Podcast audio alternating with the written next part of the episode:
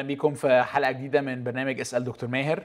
آه، كل مرة بيبقى عندنا موضوع جديد آه، ومختلف آه، وفي أوقات بيبقى عندنا كمان فرصة إن إحنا ناخد أسئلة حضراتكم علشان نتعلم من دكتور ماهر. إزيك؟ أهلا عامل إيه؟ كويس. دكتور يعني قبل ما نبتدي عايز كده بس يعني آخد انطباعك عن يعني الأخبار الجديدة إنه عندنا موجة تانية احتمال تيجي والناس أكتر ابتدت تعي.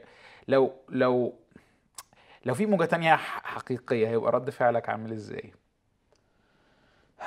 يعني مجبر أخاك لا بطل يعني أكيد هخضع للي هيحصل لل restrictions اللي, ه... اللي ه... الدولة هتحطها لكن بصراحة مش هتمناها يعني. هتجيب لي اكتئاب يعني. آه. okay. okay. طيب يعني على على يعني على هذا المنوال يعني الموضوع بتاع النهارده آه على هذا المنوال هيجيب اكتئاب ولا على لا، هذا المنوال هنشوف بقى هنشوف. آه، الموضوع بتاع النهارده يعني آه، لما لما حضرتك شاركتني بالعنوان آه، تحمست وخفت في نفس الوقت. لأنه لأنه أنا في رأيي ممكن موضوع يبقى يعني قريب من قلوب ناس كتيرة قوي بس كمان ممكن ناس كتيرة قوي تحس إنه ملوش لازمة يعني أو أو موضوع غريب نتكلم فيه وهو عن غموض الله. ليه- ليه ليه بقول لحضرتك كده؟ لأنه آه، أنا أعرف ناس كتيرة من أصدقائي ومن الناس اللي أنا بتكلم معاهم سواء مؤمنين أو مش مؤمنين بيحسوا إن ربنا مش واضح مش باين مش عارفين نوصل له مش عارفين نسمع صوته آه، وعشان كده بعض ال- الملحدين أو على الأقل الناس اللي مش بيؤمنوا بوجود الله بيقولوا بص الموضوع مش واضح يعني لو واضح نؤمن مفيش مشاكل آه، لكن الموضوع مش واضح ما ينفعش تيجي تتكلم معاه وفي ناس بقى مؤمنين بيحبوا ربنا يعني أو اتليست بيحاولوا إن هم يكبروا في علاقتهم معاه وحاسين إن ربنا مش مش يعني مش واضح خالص بالنسبة لهم ومش قريب. فده فده يعني شريحة معينة من الناس آه، آه، رغم اختلاف وضعهم. وفي ناس بقى تانية ممكن يعني من من عنوان الحلقة أظن ممكن يبقى عندها رد فعل سلبي قوي غموض إيه وبتاع إيه؟ ربنا واضح وباين وإنت بس اللي يعني إيه اللي بتنكر وجوده أو إنت اللي خاطي فمش فمش عايز تشوفه أو أي حاجة من الحاجات دي. ربنا واضح ولو بصيت بس حواليك يمين أو شمال في الطبيعة أو في الناس أو في الكتاب أو كده ربنا واضح. فإنتوا كأنكم بتحطوا على الله اتهامات غير حقيقية علشان تبرروا يعني كسلكم أو عدم أمانتكم أو أي شيء من هذه الأشياء ف... فانا رأيي يعني موضوع ورث إن إحنا نتكلم فيه بس في الأول عايز أقول هو ليه الموضوع ده مهم يعني أعرف من حضرتك ليه الموضوع ده مهم. وترد إزاي على الناس اللي شايفاه انه إنه الموضوع آه، يعني مصطنع مش حقيقي ليه الموضوع مهم؟ ثلاث حاجات في ذهني بسرعة الحاجة الأولانية لأنه الكتاب اتكلم عنه فإحنا عندنا عدد مش قليل من رجال الله ال- العظماء القديسين اللي الكتاب شهد عنهم بأنهم قريبين من الله لكن في فترات معينة في حياتهم عانوا معاناة مرعبة من اختباء الله وبيتكلموا عن اختباء الله مش باعتبار اختباء الله واحدة من صفاته لكن فعل من أفعاله. يعني لماذا تختبئ يا الله في أزمنة الضيق؟ آه، لماذا أصرخ وأنت لا تسمع وأنت لا تخلص؟ آه، ليه الدنيا بتبقى يعني مقفولة في وشي؟ فما أقدرش أنكر أبدا أن الناس دي حست أن الله مختبئ والله مختفي والله صامت. آه، فحضرتك بتختار sorry يعني كلمة الغموض علشان تعبر عن عن Yes. كل ده Yeah. فالغموض مش معناها إنه حد يعني خبيث وبيخبي لكن إنه مش مش واضح مختبئ Yeah. okay Yeah. أو ما أعرفه عنه وما تعلمته لم يسعفني في أوقات الضيق آه لما جيت أطبق الحاجات اللي أنا متعلمها عنه في وقت أنا مزنوق فيه جدا آه ما لقيتهوش وغموض الله عمر ما حد مبسوط وفرحان والدنيا ماشية معاه كويس وصلواته مستجابة وناجح هيفكر في موضوع غموض الله. لكن اللي هيفكر في موضوع غموض الله هو اللي بيعاني من مرض وعمال يصلي هو اللي الدنيا ملخبطة معاه ومش ماشية زي ما هو متوقع أو اللي الله أحيانا يسمح لهم بتقلبات مرعبة واهتزاز كل شيء وانهيار كل الثوابت. الناس دي ساعتها بتفكر في الموضوع ده. فالكتاب ده حصل فيه كتير وشفنا رجال كتير من ناس لهم علاقة حقيقية بالله ودخلوا في الأزمة دي وكانت أزمة طاحنة أزمة نفسية مش قريب مش سهلة بالنسبة لهم. الحاجة الثانية اللي تخليني أقول إن الموضوع ده مهم آه، مش بس إن الكتاب علم عنه آه، لكن لأن النوعية دي اللي الكتاب وصفها أنا بقابلها كل يوم في حياتي واحيانا بقابلها في حياتي أنا الشخصية في علاقتي بالله. فأنا عانيت ويمكن الفترة دي أحيانا بعاني تاني من غموض الله. آه، ف لا في مؤمنين كتير أفاضل قديسين أحترمهم وتعلمت منهم. منهم من كتب لي ومنهم من عاينت ورأيت آه، في حياته. آه، قبل ما أدخل معاك الحلقة دي بدقيقتين ثلاث دقايق. جات لي رسالة وانت كنت قاعد معايا وترجمتها بسرعة. رسالة جاية من أخت عزيزة آه، بعتت لي يعني 12 وربع بعتها لي الرسالة يعني قبل ما ندخل على طول. فبعتت لي quote اقتباس من سي إس لويس. آه، وأنا ترجمت الاقتباس ده كالآتي. آه، جزء سي إس لويس وهو سي إس لويس كتب الكلام ده طبعا مين أكتر واحد دافع عن وجود الله ودافع عن روعة الإيمان المسيحي؟ الراجل اللي اللي بدأ حياته بالكلمة Surprised by Joy الاندهاش بالفرح في علاقته بالله. لكن لما كانت مراته في ال cancer وبتموت واللي حبها بكل قلبه وبعد ما حبها تصاب بال cancer لما بدأ يحس إنه أخيرا سيجد شريكة للحياة ورفيقة للعمر في سن متقدم ويفاجأ إنها مصابة بال cancer وما, وما تكملش معاه حاجة وتموت. كان بيصرخ لربنا من أجل شفائها والله لم يستجيب. فكتب هذه الكلمات عندما تتجه إليه بمشاعر الامتنان والحمد تجده فاتحا ذراعيه مرحبا بك أو على الأقل تشعر بهذا. لكن اذهب إليه عندما يكون الاحتياج عميقا وملحا. عندما تذهب كل مصادر المعونة الأخرى أدراج الرياح اذهب إليه وماذا ستجد ستجد بابا يغلق بعنف في وجهك وتسمع صوت الترباس من الداخل بل وترباسين وبعد هذا يسود صمت مطبق ده إحساس C.S. يعني مرعب شوية الوصف مرعب. آه. آه. أكيد طبعا كان في حالة من الحزن الشديد لكن ما أقدرش أتجاهل إن إخوتي المؤمنين القديسين اللي عشرتهم كتير في حياتي منهم كتير عدى بحاجة زي كده أو على هذا المتصل يعني مش ضروري بنفس الشدة لكن. في هذا الشارع يعني. الحاجة الثالثه اللي ما أقدرش أتجاهلها بقى إنه مسألة غموض الله اللي هي بيسموها بالإنجليزية divine hiddenness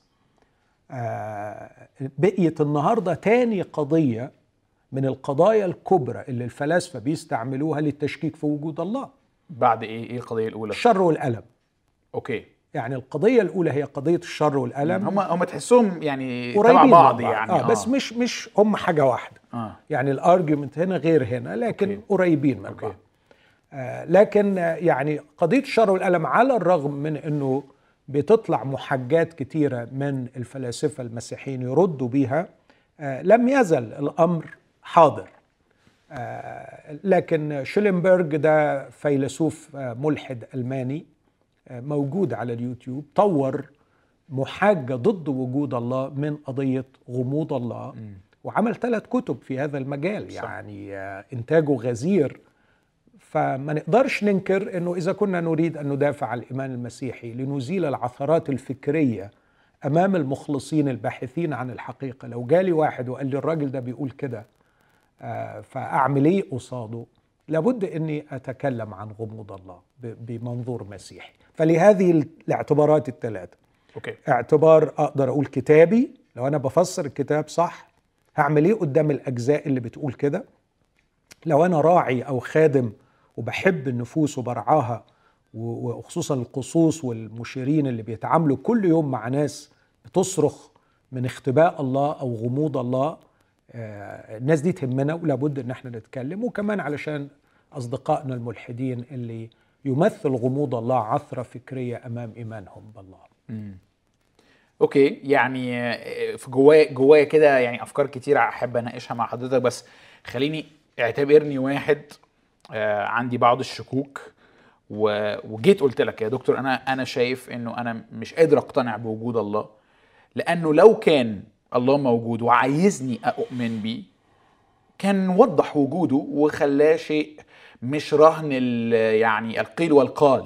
آه، حجة هنا وحجة هنا وأنا قريت كل الحجج اللي مع ال- اللي مع وجود الله وقريت كل الحجج اللي ضد وجود الله وفي الحقيقة مش شايف إنه في كفة طبت يعني.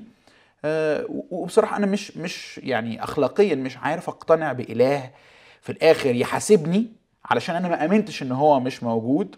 رغم إنه يعني ما آمنتش إن هو موجود. آه إن هو موجود وفي الآخر يطلع موجود ويحاسبني على الحادي يعني أو تشككي وهو في الآخر م- مش واضح مش باين. يعني يوضح وبعدين يحاسب لكن مش واضح ويحاسب كمان لا دي صعبة.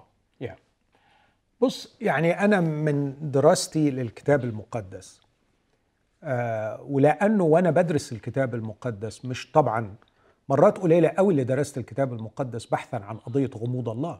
لكن أنا بدرس كتاب مقدس من أجل عشرات ومئات القضايا مرات مواضيع مرات لتعزيه الشخصية مرات لأنه مطلوب مني شرح معين.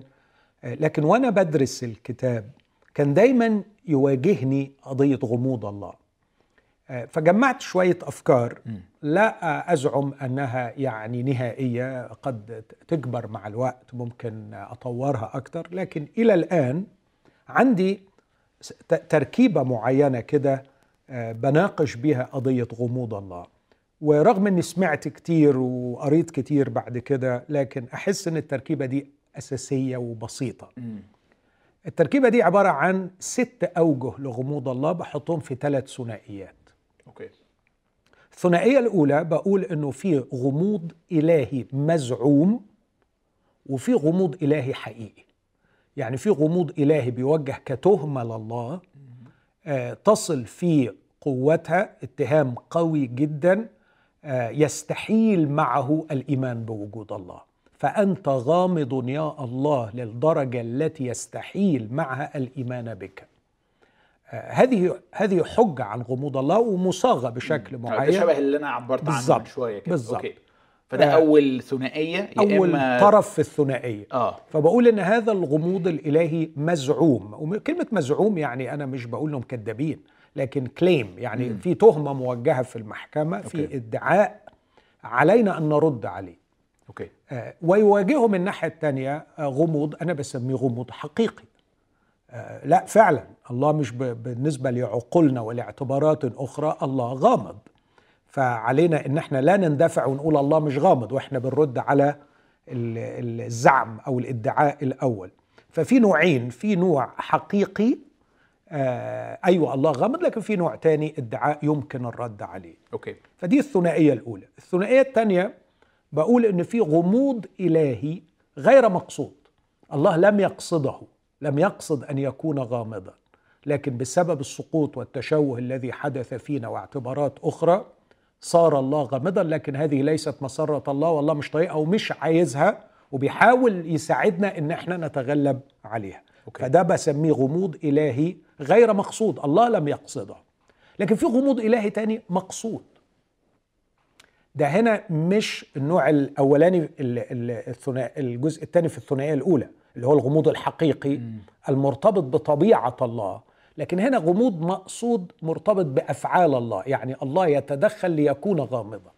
سوري عشان بس أراجع واتاكد إن أنا الثنائية الأولى بتقول إنه في آه، غموض آه، مزعوم وغموض حقيقي. وده ده أكيد من حضرتك إنه فعلا في غموض وده ليه علاقة بطبيعة الله نفسه طبيعة الله. والفرق ما بينه وما بيننا مثلا. يعني the nature of God the attributes of God. okay. طبيعة الله وصفات الله. okay. فالله في طب... هنيجي للكلام ده بتفصيل. طبيعة الله انه روح وإحنا لما بنتكلم على الغموض غالبا بنحاول ن... ن... يعني نت... آه. نلتقي بيه بأشكال حسية مادية شعورية. آه، فهنا في مشكلة كبيرة. أدوات القياس أو أدوات الاستشعار بتاعتنا مش مختلف. مهيئة إنها تستشعره فعشان كده في غموض حقيقي. بالظبط. الثنائية بقى الثانية آه، وكمان هنا لأن واحدة من صفاته إن هو transcendent هو آه. متجاوز. okay okay. وإنت داخل الزمن ومحدود وإلى آخره.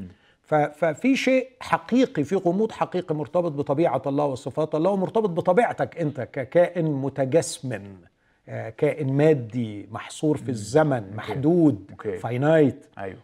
آه، لكن النوع الثاني أنا بقول إنه في آه، غموض إلهي كبير وضخم بسبب الخطية وبسبب يعني ده غير مقصود. الله مش كانش عايز الخطية تدخل. طبعا في ناس هتعترض تقول لا الله كان عايز الخطية تدخل بس أنا بقول لا الله ما كانش عايز الخطية تدخل. آه، فده ده عمل نوع من الغموض فده بقول غير مقصود. لكن في غموض تاني كفعل من أفعال الله يختبئ الله متعمدا ويختبئ متعمدا لخيرنا. وده بيبقى صعب علينا نفهمه شوية. هنجيلها طبعا كمان. شوية. أوكي يعني ماشي. آخر آخر نوع بقول إن في غموض إلهي يمكن كشفه. يمكن أن نتخلص منه. وفي غموض إلهي لا يمكن كشفه. وبنلاقي روحنا في الآخر الله بيقول إلزم حدودك. خلاص مش هتعرف مش مش هكشف أكتر. ه- سأظل غامضا في هذا الأمر أو في ذاك الأمر. آه، فاحيانا يكشف الغموض واحيانا لا لا يكشف, يكشف. فدول الستة دول كل واحد ينفع فصل في كتاب نتكلم عنه كتير صح. يعني. صح. آه لكن مشروع حلو. مشروع حلو. فده ده ده التركيبه ممكن انت بقى تنقي شوفني عايزني اتكلم في انهي واحد فيهم عايزني ابدأ بإيه يعني اللي تحبه. يعني طبعا كالعادة دايما عايزك تقول كل حاجة آه لكن يعني خلينا نبتدي بالسؤال اللي أنا سألته من شوية اللي هو يعني إيه من من الأول كده أول, أول السكة خالص. يعني نح- نأجل المؤمنين شوية لكن الناس اللي بتصارع أصلا أن تؤمن بوجود الله بسبب غموض الله أو بتقدم ده. هتحط دي في أنهي بقى يعني واحدة من الاوجه يعني وترد عليها إزاي يعني؟ آه يعني خليني أطرح الفكرة شيلنبرج اسمه؟ أيوه. اسمه شيلنبرج آه. أيوة. آه دايما بنطق الأسماء غلط. ولا يهمك. آه، فشيلنبرج حطها بالطريقة دي. قال لك أنا هتخيل ثلاث ثلاث تصورات عن العالم عن الله والناس. وبيعملهم فعلا في ثلاث مربعات كده. المربع الأول الله موجود وجميع الناس مؤمنين به فالله أعلن نفسه والناس كلها مؤمنة به خلاص هنا مفيش مشكلة. بعدين قال لك الله موجود ونص الناس امنوا والنص ما أمنش. بس النص اللي ما أمنش resistant مقاومين للإعلان الإلهي. okay. هم رافضين. ودي برضه ما فيهاش مشكلة. مم. لأنه fair الله أعلن نفسه في ناس عايزاه وفي ناس مش عايز رافضة resistant قال لك المشكلة تيجي في المربع الثالث إن في الله موجود وإنه في ناس مؤمنين بيه وفي ناس مش مؤمنين بيه بعضهم resistant وبعضهم مش resistant خالص. ومستعدين للإيمان بالله. They are not resistant. غير مقاومين غير معارضين. قال لك لو الحالة دي اتوجدت عندنا مشكلة كبيرة قوي. طب إزاي؟ إيه المشكلة هنا؟ قال لك تعال نفكر فيها. هناخد بقى اللي هم ال non-resistant دول. آه اللي هو غير مؤمنين لكنهم غير مقاومين. غير مؤمنين وغير مقاومين. okay. آه. فقال لك إنه في ثلاث احتمالات. الاحتمال الأول إنه الله مش بيحبهم بالقدر الكافي حتى أنه يعلن لهم ذاته. دي مشكلة كبيرة لو ده صح يعني. آه الأمر الثاني أنه الله ليس بالقدر الكافي من الحكمة ليتوقع خطورة الأمر ده عليهم و و وخط وعمق احتياجهم لإعلان كبير علشان يقدروا يأمنوا بيه. يعني الناس دي الافتراض إن هي لو ربنا أظهر له أظهر ليهم نفسه صح هيأمنوا على طول. هيأمن. آه. فيا إما أنه عنده خطأ في محبته آه. أنه مش مهتم خلاص مش مشكلة عندي مؤمنين يعني كفاية. أو أنه لا ما هو بيحب بس معرفش يقدر بالضبط إيه كم الإعلان اللي مطلوب علشان يقودهم أنهم يؤمنوا. okay. لأنهم non-resistant هم من الأول قال لك دول غير مقاومين دول جاهزين. مم. الحاجة الثالثة لا إنه هو عنده محبة وعنده حكمة كافية يقدر الموقف لكن يا حرام ما عندوش قدرة كافية إنه يعمل حاجة. يعني المسألة م- مسألة م- مش قادر يعمل حاجة ينتصر بها على آه، ال- ال- الغموض بتاعه عندهم فيرتفع بيهم للمستوى إن هم يقدروا يأمنوا بيه. آه فيا إما الله غير محب يا إما غير حكيم يا إما غير قادر. بالظبط. وإذا أو- أوكي. آه وإذا وصلنا إنه من الممكن إنه يكون واحد واحدة من الثلاثه دول وموجودة في هذا الكائن وبما إنه الله اللي بنتكلم عنه بالتعريف هو كلي الصلاح وكلي الحب وكلي القدرة فالكائن ده آه، غير موجود يعني لو الله بالتعريف هو كده وبعدين إحنا اكتشفنا إنه لا ده عنده عجز في واحدة من الثلاثه دول يبقى الله غير. موجود دي عاي- الطريقة اللي عايز بس. ابوز يعني عشان برضو اشرح ل- ل- للناس اللي بيتفرجوا علينا واحدة من الاكسرسايزز أو المهارات اللي يعني بنتعلمها إنه علشان تبتدي تنقد فكر لازم تقدر تعبر عنه آه،. بأفضل صورة ممكنة اللي لو الشخص اللي بيقدمه بيدافع عنه هيبقى حاسس إنه أيوه ده تمثيل صحيح لراي يعني ساعات من كتر ما الواحد يقدم حجة ضد وجود الله بشكل واضح الناس تحسك أنت مش مؤمن لكن أنا ده جزء من الم- الموضوعية والأمانة إنه حضرتك كانك دلوقتي عشان بس لو حد دخل في نص الحلقة يحس هو دكتور ماهر بيقول إيه. لكن هو دكتور ماهر بيعبر عن رأي فيلسوف تاني قدم حجة آه، ضد وجود الله بسبب غموض الله. yeah، مظبوط. yeah. وبعدين بيختم طبعا وبيقول إنه غير المؤمنين غير المقاومين اللي هو ال non-resistant دول لو وجد واحد منهم بس فحجتي سليمة. يعني لو قدرت أطلع واحد بس هو غير مؤمن وفي نفس الوقت آه، غير مقاوم فالحجة بتاعتي سليمة. وطبعا هيسألك سؤال يقول لك هل ممكن في كل التاريخ البشري في كل العالم ما نلاقيش بني آدم واحد غير مؤمن وغير مقاوم؟ هي صعبة لأنه ده كده مطلوب من المؤمن إنه يثبت إنه كل من رفض رفض لأنه قاوم. بالظبط. مش رفض لأنه مش عارف. بالظبط أوكي. بالظبط ودي صعبة قوي إنه على المؤمن إنه يثبتها يعني. يعني آه، أنا يعني ال- ال- الرد البسيط بتاعي أنا بمشي مع الحجة دي وبقول أنا موافق على كل اللي, اللي اتقال فيها كل اللي اتقال فيها مع نقطة واحدة بس هي اللي هضرب فيها فكرة non-resistant غير مقاوم. مقاوم. هقول yes but he is deceived. مخدوع.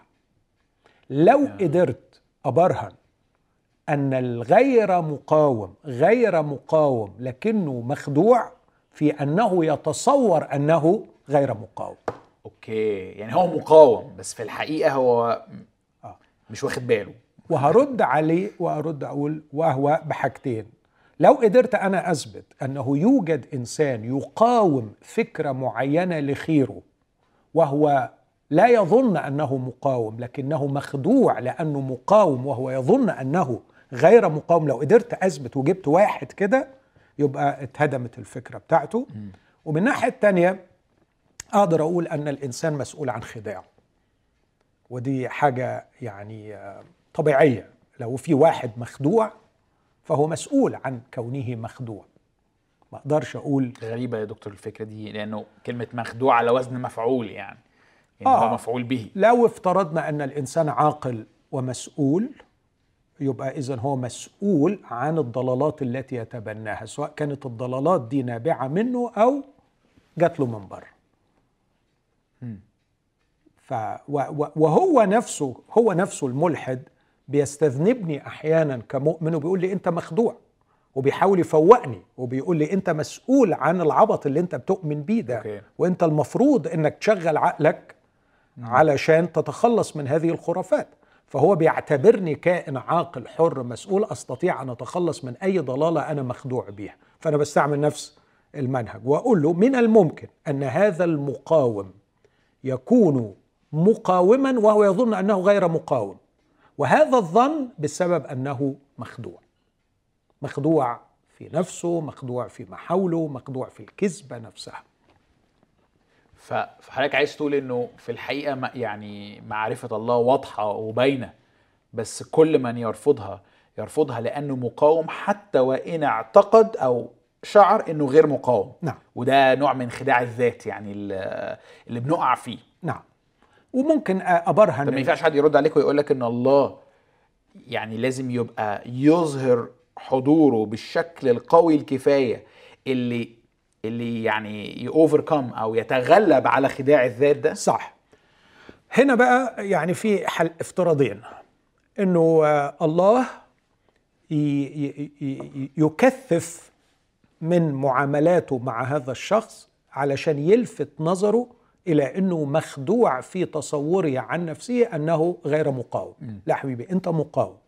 أنت مش عايز. آه، آه، أقول لك مثلا حتة هنا قالها الرسول بولس في روميا واحد. يقول لك في في روميا واحد لأن أموره غير المنظورة. لاحظ؟ أموره غير المنظورة, المنظورة. The, the unseen reality of God. يعني الطبيعة غير المنظورة اللي كنا بنقول عنها من شوية إن في غموض حقيقي بسبب طبيعة الله. زي إيه؟ بولس راح قايل حاجتين قدرته السرمدية وألوهيته. هذه الأمور غير المنظورة. يقول كلمة كأنها paradox ترى. أموره غير المنظورة. ترى. ترى. ترى أكيد الرؤية هنا مش الرؤية الحسية. أوكي. ترى مدركة بالمصنوعات المصنوعات الحاجات المخلوقة يعني. قدرته السرمدية ولاهوته حتى إنهم عدد عشرين صح. عدد عشرين. آه. آه. حتى إنهم بلا عذر. وبعدين يوصف لك حالة الديسبشن أو الخداع اللي دخلوا فيه في عدد 21 لأنهم لما عرفوا الله لم يمجدوه أو يشكروه كإله بل حمقوا في أفكارهم وأظلم قلبهم الغبي. وبينما هم يزعمون أنهم حكماء صاروا جهلاء. لقد صاروا في حالة من الجهل والظلام. و و و و وانحدروا إلى أشياء كثيرة جدا بعد أن أسلموا أنفسهم لهذه الحالة من الخداع. لكن لاحظ كان في إعلان يكفي لكي ما يعرفوا الله وعرفوه لكن بسرعة رفضوا هذا الإعلان لكي ما يتمسكوا بإشباع رغبات أخرى كانت موجودة عندهم. آه عندنا آيات كتير قوي تقول إن الله بيكثف من إعلانه لذاته. ممكن نوصل لغاية ما نقول إنه جه للعالم في شخص يسوع المسيح. آه، فيكثف من الإعلان حتى يصل إلى ما يكفي لتخلص الشخص من خداعه. أوكي. السؤال بقى مين اللي هيحدد إن هذا يكفي أو لا يكفي؟ أعتقد مش أنا ولا الشخص نفسه لكن الله. بحيث إن الله يكون بار في يوم الدينونة أنه يكون الله فعلا يعني بار في إدانته لأي شخص أنه قدم ما يكفي من إعلانات في معاملاته الشخصية مع هذا الشخص التي تكفي لتخلصه من حالة الخداع من حالة أنه هو يسمي نفسه أن أنا نون ريزيستنت أنا أنا مش مقاوم أنا بس مش لاقي آه. الدليل. آه عندي أدلة كتير قوي من القراءات اللي بقراها ممكن أبقى أقرأ لك حاجة أو اتنين. من ناس فلاسفة ملحدين بيتكلموا بصراحة إن هو ده وضعهم وهوري لك yeah. الكلام ده okay. آه. آه اللي هو بيسميهم هنا يحجزون الحق بالإثم يحجزون الحق يعني يخمدون صوت الدليل يكتموا صوته علشان هم حابين يعيشوا في نوع معين من الحياة فقبول هذا الإعلان والخروج من حالة خداع النفس في إنه مفيش إله أو إن أنا مش ريزيستنت هتكلفه كتير. فهو لا بيحب يعيش في حالة اللي هو بيقول أنا مش لاقي دليل. هجيب لك أدلة من أقوال علماء. لكن أقول لك كمان حاجة من السايكولوجي موجودة وأقول لك كمان من خبرتي الشخصية مع الناس إن أنا بشوف ده. أوكي. شوف وخليني حتى أخدها بعيد عن موضوع الإيمان بالله. أنا عمري ما شفت واحد مدمن في البداية بيقول إن هو مدمن. ونقعد نتخانق معاه يا حبيبي لا لا لا دكتور لا انت بتعرف أنا لو عايز أبطل على طول. أنا ببطل أنا بحب أنا أنا باخد بإرادتي أنا باخد باختياري. أنا بقى أنت أنت فاكر إن أنا يعني غصب عني؟ أنا اللي بقرر آخد وأنا لما حبيت أبطل بطلت. يا حبيب قلبي يا غالي طبقا للعلم وطبقا للقواعد.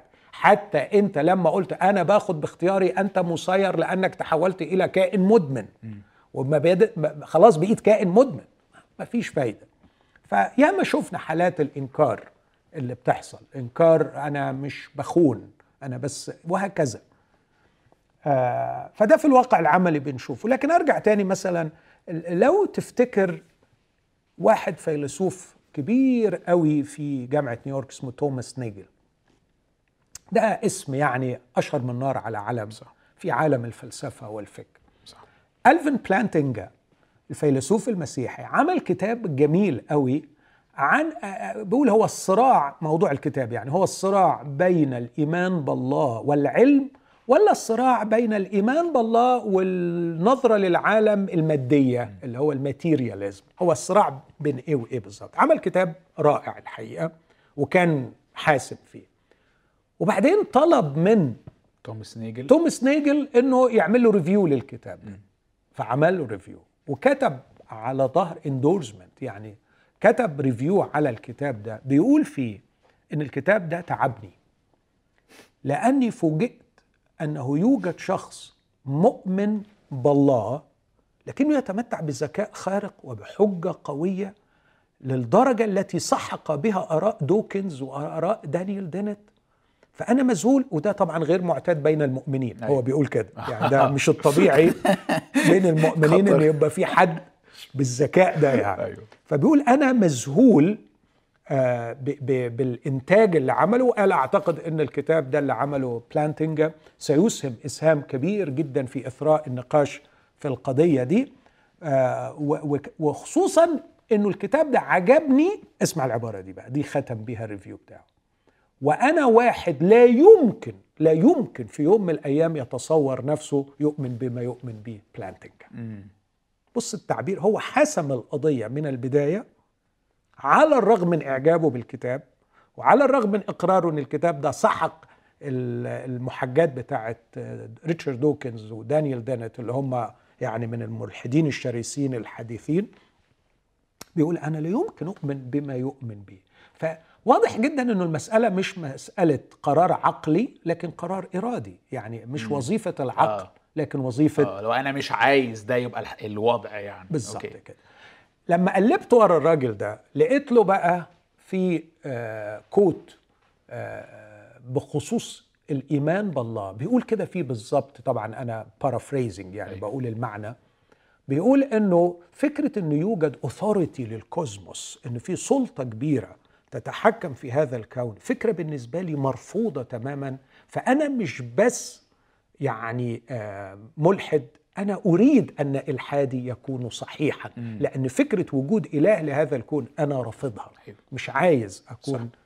في إله أو صح. في كون بالشكل ده صح. وقرر قرر برضو في الكود أنا عارفها يعني قريتها إنه أكتر حاجة بتؤرقه إنه في ناس أذكياء قوي مؤمنين.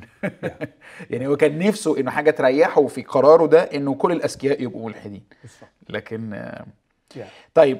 أقول لك بس كمان ألدوس هاكسلي وده من العقول الجبارة الإنجليزية يعني في القرن العشرين. ألدوس هاكسلي قال أنا عايز العالم يبقى meaningless. عايز العالم بلا معنى. ليه؟ ليه؟ يعني هقول لك. وهو ليه عايزه بلا معنى؟ هو قال قال لو إنه في إله غصب عننا لازم العالم هيكون ليه معنى. لكن أنا عايزه بلا معنى فلازم أرفض وجود وجود الله. طب ليه عايز العالم بلا معنى؟ قال it is liberating. إنها قوة محررة وخصوصا للغرائز الجنسية. أوكي. أنا عايز أستمتع بالجنس. وفكرة إنه العالم ليه معنى ده هيخليني غصب عني أقبل إن في أوثر في مؤلف. أيوه. فمفيش قصة ليها معنى إلا وراها كاتب. فلو أنا قبلت إن الحياة والعالم له معنى في النهاية يبقى في إله. وأنا عايزه بلا معنى يبقى مفيش إله. طب ليه عايزه بلا معنى؟ علشان أتحرر تماما في غرائزي. يا ف... فده ألدوس هاكسلي. فاللي عايز أقوله في الآخر أنه آه قرار مسبق يقرره الشخص. وهنا بشوف أنا مرة وعظت وعظة بعنوان. بالمناسبة ال- الحاجات دي أنا قدمتها في محاضرات كتيرة فاللي عايز يستزيد هيلاقي مثلا مرة قدمت غموض الله بالعنوان ده. مرة أنا وسيم قدمنا آه، محاضرتين عن لماذا لا يكون الله أكثر وضوحا. ومرة قدمت في استراليا محاضرة موجودة برضو في إعادة التفكير في المسيحية. قدمت محاضرة باختباء الله. أوكي. فدول هيلاقوهم موجودين وفي كل الحقيقة محاضرة كنت بقدم طرح مختلف بس كلهم يكملوا بعض. قدمت محاضرة أو عظة بعنوان مذلة العقل.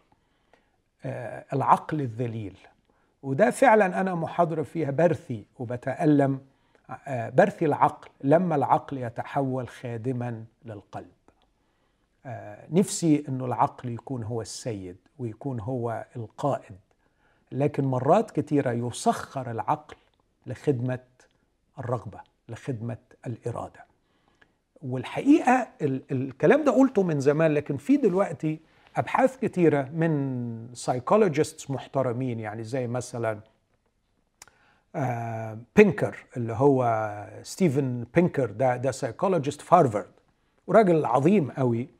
آه قال بصراحة إنه ال ال الإنسان يعتقد بما يعتقد فيه ليس لصحته. مش صحة المعتقد هي اللي هتخليك تعتقد به لكن بيقول إن أقوى احتياج عند الإنسان هو للانتماء أن يكون مقبولا ومحبوبا. وبالتالي يقول تصبح وظيفة العقل أن يبحث للإنسان ليس عن صحة المعتقدات أو المعتقدات الصحيحة. لكن يبحث له عن المعتقدات التي تؤمن له أكبر قدر من الراحة والسعادة والانتماء.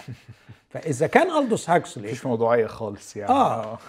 لو الدو وأنت بتدرس يعني الدين والعلم وأعتقد إنه في فلسفة العلم والنظريات الكثيره المحطوطة في فلسفة العلم يتهيألي بتؤكد صح. الفكر ده إنه العلماء نفسهم مش موضوعين في العلم. م. تخيل؟ وده قدامك يعني empirical data يعني صح. قدامك تجارب معملية. وما بيبقاش موضوعي لأنه لا يريد أن يغير المعتقد الذي نشأ عليه. لا يريد أن يعرض نفسه لأخطار الرفض من المجتمع العلمي. لا يريد أن يعرض نفسه لخسارة عائلته أو مجتمعه أو لخسارة البرستيج بتاعه قدام الناس. هو عايش طول عمره قدام أصحابه حقق البرستيج بتاعه على إنه الملحد الصنديد العظيم. بعدين يجي دلوقتي يعني هيقولوا لي وده عارف الراجل العظيم اللي عمل كتاب اللي عاش طول عمره يعني أنتوني فلو. أنتوني فلو أنتوني فلو. ده عاش طول عمره ملحد يعني الفلاسفة الملحدين يبصوا له إنه ده الكاهن صح. كاهن المعبد. صح. وجه في آخر أيامه آمن بوجود الله بوجود إله. أيوه. وكتب كتاب There is a God. الشيء المؤلم اللي قريته من كتير من زملائه إنه عجز وخرب. سخريتهم اللاذعة منه إنه عجز وخرب. بس أنتوني فلو كان قادر على مواجهة يعني هذا الهجوم الشرس نفسيا. لكن ما تقدرش تضمن الصلابة النفسية دي في نفوس شاب صغير ولا واحد قليل. فالعقل يبحث عن المعتقد ليس الصحيح. للأسف. لكن يبحث عن المعتقد الذي يضمن لك حياة مريحة ممتعة وتفرق طيب. ثانك يو قوي يا دكتور على كل النقط اللي حضرتك قلتها. يعني شايف إنه كل واحدة منهم فعلا تقيلة وحلو بس تخيلني شاب ملحد باحث قاعد قدامك دلوقتي في حوار. واقول لك أنا دلوقتي جاي أقول لحضرتك مع كل احترامي ليك إنه أنا مش قادر أقتنع بوجود الله لأني بحثت ودورت آه ومش حاسس إن الأمر محسوم. ولاقي أذكياء هنا وأذكياء هنا. حضرتك بدل ما تقدم لي مزيد من الأدلة طلعتني أنا شخص بايظ. يعني أنا منفتح بالقدر الكافي اللي يخليني أقرأ الجانبين وجاي أقعد معاك وأسألك وأديك مساحة إنك تقنعني. و و و و وعلى فكرة أنا ما عنديش أي يعني إيه مغامرات جنسية عايز أستمتع بيها فبعلل أو بحمي نفسي بإلحادي أوكي؟ لا أنا شخص محترم وبحب مراتي ومخلص ليها لكن فعلا أنا كده طلعتني بقى. آه غير محايد طلعتني خادع لنفسي طلعتني آه آه يعني عايز أقول إيه غير متحكم في غرائزي الجنسية وطلعتني خايف من كلام الناس وأنا مش هاممني حد ولا هاممني كل الحاجات دي. فكأنه في الآخر الحجج دي طلعتني أنا وحش رغم كل الأدلة اللي عندي اللي بتقولي على فكرة أنا شخص ببحث عن الحق ومستعد أن أذهب وراءه أينما يشير. ترد عليا إزاي؟ أقول لك اولا أنت اتهمتني اتهام أنا يعني بريء منه لما قلت لي إن أنت طلعتني شخص ماشي ورا غرائزه الجنسية. أنا بقول ألدوس هاكسلي اللي قال كده مش أنت. فبرضه يعني دي نقطة أنا ما أعرفش إزاي استنتجتها. أنا بتكلم عن ألدوس هاكسلي. الناحية التانية إنه آه، أنت طلعتني خادع لنفسي. على فكرة مش أنا اللي بقول إن أنت خادع لنفسك العلم بيقول إن كلنا بنخدع أنفسنا. وأنا ممكن أقعد أقتبس لك من الأدب ومن علماء النفس ومن الفلاسفة. يعني الكثير جدا. عايز تقرأ في الغرب اقرأ عايز تقرأ في الشرق اقرأ عايز تقرأ للعرب اقرأ عايز تقرأ للأجانب اقرأ. يعني مثلا مثلا اقرأ كتاب الأستاذ إبراهيم البليهي المفكر السعودي حصون التخلف. الراجل حاطط يعني قاعدة كده جميلة قال لك العقل يحتله الأسبق إليه. أنت غلبان. أنت بتتولد في مجتمع أنت دلوقتي قاعد قدامي ومعتبر إن عقلك ده حاجة جبارة عظيمة ما حصلتش وأنت بحثت بيه. واحدة واحدة. إبراهيم البليهي بيقول لك عقلك محتل. وما الذي من الذي احتله؟ احتله الأسبق إليه. بس ال- أنا ما اتولدتش ملحد. بالعكس أنا جاي من خلفية دينية وأنا غيرت رأيي. يس آه. يس مظبوط. أيوه. فأنت عقلك احتله الأسبق إليه. ال- المحتلين دول كتار جدا. المحتلين أنواع وأشكال وألوان. أنت عارف شغلتك؟ يعني أحيانا بتختار مرات ما خلاص كله محصل بعضه. فأختار من المحتل الذي اتواءم معه وأتعايش معه اللي يحقق لي مصالحي. واحد تاني من ال- الفلاسفة المفكرين الكبار هيجي اسمه دلوقتي في ذهني قال لك إحنا في أي وضع بيعرض علينا اختيار بين إن إحنا نقبل بخطأ المعتقد اللي اقتنعنا بيه واللي واقتنعنا بيه ليه؟ لأنه يحقق لنا احتياجات نفسية، مش لازم الاحتياجات النفسية الحرية الجنسية اطلاقا اطلاقا. لكن ممكن احتياجات نفسية مختلفة كتيرة قوي. وممكن تبقى احتياجات أحيانا أحيانا يعني عايز أقول مش عايز أسميها نبيلة لكن مقبولة. يعني مثلا مثلا يعني آه، أنا كاره رجال الدين. أنا كاره الناس المتدينين كاره الفريسيين كارههم بصراحة لأن هم يتكرهوا آه، فأنا مش برفض الدي... آه، رجال الدين برفض القصة كلها على بعض. أوكي. مثلا فبيبقى الاحتياج النفسي هو إن الناس دي تطلع غلط. لازم الناس دي تطلع غلط. حرام إن الناس دي تطلع هي الصح. صح. وأنا شايف ما عندهمش أخلاق. فالقصة كلها غلط. فأحيانا الاحتياجات النفسية بتبقى مختلفة يعني. فالراجل بيقول لو إحنا دايما بنبقى قدام اختيار إن إحنا نختار تغيير المعتقد اللي تبنيناه اللي بيشبع عندنا الاحتياجات النفسية بتاعتنا أو إن إحنا نبحث عن مبرر ليه للإبقاء عليه 100% هندور هو بيقول كده. غالبا أو على الأرجح هندور كلنا على المبرر اللي يخلينا نبقي هذا المعتقد وليس أن نغيره. فأنا مش بقول أنت كفرد مخدوع أنا بقول لك للأسف العلم بيقول إن طبيعتنا البشرية تستسهل على نفسها أن تسخر عقلها لخدمة رغباتها ويصعب عليها تماما تغيير المعتقدات. علشان توصل إنك تتحرر وترفض زي ما انت بتقول مثلا الشخص ده أنا نشأت في بيئة دينية وبقيت ملحد. هذا رائع. انت عملت اللي إبراهيم البليهي بيقول تفكيك ال- ال- المحتل ده تفككه وتطلعه. بس واصل الرحلة. قد يكون هناك أدلة تكفي لوجود الله. فواصل الرحلة. آه، انت ما ما ما ما خلصتش المشوار. ابحث وواصل البحث. وزي ما استعملت عقلك النقدي في أن تنقد ما نشأت عليه من معتقدات. برضو حاول إنك تستعمل نفس العقل النقدي وترى الثغرات والضعفات في المنظومة المادية والرؤية العالم الرؤية للعالم المادية اللي أنت دلوقتي مؤمن بيها. okay حلو. آخر حتة دي يعني آه، هستمر برضو في تقمص نفس الدور. آم، كأنك ابتديت تحاول تجاوبني يا دكتور على ماشي افرض همشي وراك وأقول إنه في نوع من خداع الذات اللي موجود عندي أعمل إيه؟ كلنا عندنا آه، خداع ذات مش, okay. مش هو بس. أيوة. أعمل إيه؟ حضرتك ابتديت وتقول إنه استمر في نقد الذات استمر إنك تعمل اللي عملته قبل كده وما تقولش إن أنت وصلت يعني بما إن ده. تمام. في تاني في حاجات تاني عليه آه, آه قول لي إيه تاني؟ وهسألك بقى طيب ده دوري أنا. بس إذا كان الله موجود فعلا وأنا فعلا طلعت مقاوم ما هو دور الله؟ أوكي. طب عاي- عايز انهي الأول؟ لا كمل لي آه، يعني مهماتي الأول عشان أبقى اتاكد ان أنا عامل اللي عليا يعني. أوكي. أقول له بص مهما حاولت أن آه، تقنع نفسك أنك مجرد جسد هناك أصوات في داخلك تقول لك أنك لست مجرد جسد. في لحظات بيسموها signals of transcendence. في في إشارات بتأتيك بين الحين والآخر تقول لك أنك لا يمكن أن تكون مجرد جسد نهايته ذرات من التراب ستتحلل. أنت تشعر في أعماقك بأنك كائن روحي. قريت لواحد من علماء الفيزيكس كاتب مقالة بعنوان ممكن تلاقيها على الإنترنت spiritual atheist.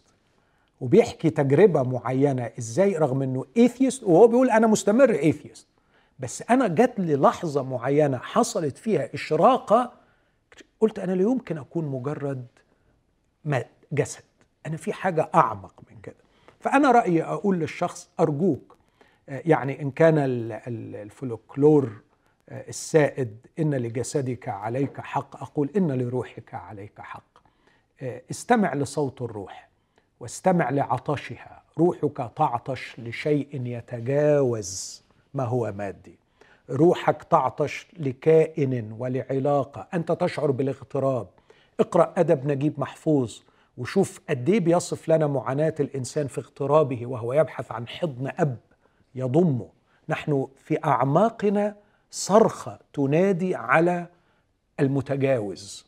فلا توهم نفسك أنك مجرد جسد لأنه في حاجات جواك بتقول إنك أنت روح. احترم هذه النداءات. ده بالإضافة إلى استمرار في أعمال العقل النقدي بنفس الأمانة زي ما أعملت العقل النقدي على المنظومة الدينية اعمل العقل النقدي على المنظومة المادية. فهو صراع أفكار وفعلا النظرة المادية للعالم آه، نظرة سهلة في قبولها لكن مملوءة بالثغرات والضعفات. وفي أشياء كتير وإحنا لما بنقيس أي نظرة للعالم بنقيسها بقدرتها التفسيرية. صح. النظرة المادية للعالم قدرتها التفسيرية أمام أشياء كثيرة جدا ضعيفة للغايه okay. فخليك أمين في استعمال نفس العقل النقدي. الحاجة الثالثه آه، أقول آه، لما لما تقول أنا ببحث عن الحق اسأل نفسك ما هو الحق اللي أنت بتدور عليه؟ ده سؤال مهم قوي يعني أنا بدور على الحق. يعني دي big claim يعني ادعاء ضخم قوي بس خطر كبير إنك توهم نفسك إنك بتبحث عن الحق دون تعريف صحيح للحق. فخليني أدي لك تعريف على قد ما أقدر يعني أكون فيه متسق مع مع الكتاب المقدس وأقول لك فكر فيه. الحق في الكتاب المقدس شيء يفعل وفكر يعرف وشخص يدرك. ليس مجرد فكر. غالبا لما شخص بيقول لك أنا بدور على الحق بيدور على فكرة صحيحة. فكرة صحيحة proposition آه والنهاردة في كلام كتير قوي عن ضعف هذا الأمر. يعني مثلا مثلا آه من أشهر النظريات اللي بتتعامل مع الحق باعتباره proposition يعني جملة. يقول لك طب آه يعني أنا أعرف إزاي إن ده حق؟ يقول لك بسيطة نظرية ال correspondence correspondence to reality إنه يتطابق مع الواقع. الواقع. على طول يسألك يقول لك الواقع من وجهة نظر مين؟ ماشي الجملة دي صحيحة في تطابقها مع الواقع. بس الواقع مين اللي شايف الواقع؟ ففكرة إن الحق بس فكر يعرف آه ضعيفة. الكتاب مش كافية. الكتاب المقدس بيقول إن الحق هو شيء يفعل. المسيح يقول مثلا في يوحنا ثلاثة إن الذين يعملون الحق اللي بيعمل الحق الذين يفعلون السيئات يبغضون النور لكن الذين يعملون الحق يأتوا إلى النور لكي تظهر أعمالهم انها بالله معموله فعايز أقول يعني إيه الواحد يعمل الحق؟ اعمل الحق يعني اجتهد وكن صارما في اجتهادك أن لا تكذب أن لا تبالغ أن لا تقدم صورة عن نفسك غير الحقيقية أن لا تكون ضحية to impress إنك تكون عايز تترك انطباعات جيدة عن الآخرين لا تتناسب مع الواقع. عيش الحق. مش أنت بتقول أنا بدور على الحق؟ دور على الحق بصورة أخلاقية عملية مش مجرد قراءة كتب. okay. انقل الجهاد لو أنت مخلص في جهادك انقل الجهاد لل existence للوجود للواقع اللي أنت عايشه لمنطقة الأخلاق والوجود. وخليك أمين جدا وخليك آه autonomous يعني حر ما تكونش ضحية إنك تدوب في المجتمع ونسخة من الآخرين. أنا أؤمن يا يوسف لو كملنا حوارنا ما أعرفش هنكمل قد إيه لكن هوصل بيك في conclusion في الآخر أن الله مختبئ بقدر اختباء الإنسان وراء الزيف. الله مختبئ بقدر اختباء الإنسان وراء الزيف. يعني قبل ما الله يختبئ في تكوين ثلاثة الإنسان راح يختبئ. ده بقى الخوف الاختباء المقصود اللي حضرتك اتكلمت عنه من شوية ولا حاجة ال- تاني؟ ال- الاختباء الغير مقصود اللي الله مش عايزه. آه okay okay. فالله مختبئ. عارف أنت كنت مع عيالي زمان آه لما أسمع بقى إن في حد هم بيعاكسوا بعض أو أيوة. بي- بيأذوا بعض فيسمعوا بقى إن أنا جاي على الأوضة. فاللي عامل الغلط يروح عامل كده. وطبعا دي أنا كنت أحيانا بمسك نفسي من الضحك أيوة. لأن هو مش عايزني أشوفه. فبيعمل إن هو مش شايف مش شايف. لو أنا مش شايف أو أنت مش شايف. بالظبط. أوكي. ف ف فالله مختبئ. هو مش مختبئ. أنا اللي حاطط إيديا كده. فأنت مختبئ. أنت مختبئ وراء الزيف. و و ودي معلش احتملني فيها لأنه إحنا إحنا مش كاملين. إحنا مشوهين. إحنا عندنا عقد وكلاكيع كتير قوي. آه فعلى قدر اختبائنا وراء المجد الزائف وراء البر الزائف. البر الزائف ده يا يوسف. دلوقتي أنا بشوف أحيانا في آه، أصدقائي الملحدين نوع من التدين الباحث عن البر أكتر من المتدينين. لا يعني إيه؟ يعني مثلا تبص تلاقيه كم ال- الإخلاص في الدفاع عن البيئة والدفاع عن حقوق الحيوانات والدفاع عن الأشجار والأزهار والأثمار والأنهار. و- ودفاع بقى يعني دين دين إن هو بيدافع عن الحاجات دي. بس الأخطر من كده هذه هذه الحالة من الرضا عن النفس والشعور بالبر والشعور بأنه الناس الأشرار اللي بيشوهوا البيئة هو هو اللي بحسه وبشوفه في المجتمعات الدينية. آه فإن أنا أستخدم شاليمو آه، ورقية بيعطيني نوع من ال ال البر الذاتي والاحتقار للناس اللي لسه بيستخدموا شاليمو بلاستيك يعني. أنا أبرم آه okay. ودي على فكرة رصدها سليمان من زمان وقال لا تكن برا بزيادة لماذا تخرب نفسك؟ يعني إيه برا بزيادة دي؟ ما هو نوع البر ده. آه أوكي. إنك أنت بتحاول إنك تبرر نفسك لأنك تشعر بالذنب وتريد أن تتخلص من هذا الشعور وتريد أيضا أن تحقق حالة استعلاء على الآخرين لأن دي مشبعة أنا أحسن من غيري. زي بالظبط الراجل اللي بيأدي الصلوات زي الراجل اللي بيأدي الصيامات زي الراجل اللي بيروح الكنيسة باستمرار. أحيانا كثيرة بتكون الدوافع هو الحصول على حالة من البر الذاتي التي تمكنني من الراحة النفسية وتمكنني أيضا من الاستعلاء على الآخرين. ف ف فهذه الحالة الكاذب أرفضها. أرفض الزيف أرفض الزيف أرفض الخطأ مش بس في ال propositions مش بس في الفرضيات مش بس في الكتب مش بس في الدين والمعلومات الدينية. مش أنت اعتبرت إنه ال- الإيمان بوجود الله خرافة؟ أوكي خلاص ماشي. بس أرفض كمان الأكاذيب والخرافات في الأخلاقيات والسلوكيات. أوكي. ساعتها هتكتشف كل ما تشيل قشرة زيف نور الله بيتضح أكثر وحضور الله بيتضح أكثر. فالله أقرب جدا للصادقين اللي بيعيشوا فعلا بإخلاص مع أنفسهم. فدي دي نصيحة يعني قلت اعمل العقل النقدي على المنظومة الإلحادية. استمع لصوت ونداءات الروح في داخلك. ابحث عن الحق ليس فقط بصورة propositional مش عارف أسميها إيه بالعربي propositional يعني بصورة افتراضات ومعلومات وحقائق مكتوبة لكن ابحث عنه في المجال الأخلاقي والوجودي. واؤكد لك ان العمر رحلة وطالما لك في العمر بقية فالله سوف يلتقي بيك وسوف يعلن عن ذاته وهو مسؤول عن هذا. طالما إنك أنت أعلنت عن إخلاصك بهذا الاجتهاد بإنك موضوعي اللي طبقته على الدين بتطبقه على الإلحاد بت- بتبحث عن الحق مكتوبا وتبحث عنه في الأخلاق وفي الوجود أؤكد لك إنه في يوم من الأيام ستلتقي بالله. ودور الله إيه بقى؟ دور الله بقى. سؤال مهم قوي قوي قوي هو ربنا لما هو اولا لازم يعلن. أوكي. وده اللي قاله توفيق الحكيم في أرني الله. قال لك لا يمكن أن ترى الله إلا إذا هو تكشف لك. فأنا دي يعني ببصم عليها بالعشرة. الله لابد أن يتكشف. الكتاب المقدس بقى عندنا مليان بالكلام عن أن الله يرغب في أن يتكشف. الله يحب مش بس to communicate الله يحب ال communion يعني الله يريد أن يتواصل حتى يتحد بك. okay. فهو حابب كده قوي okay.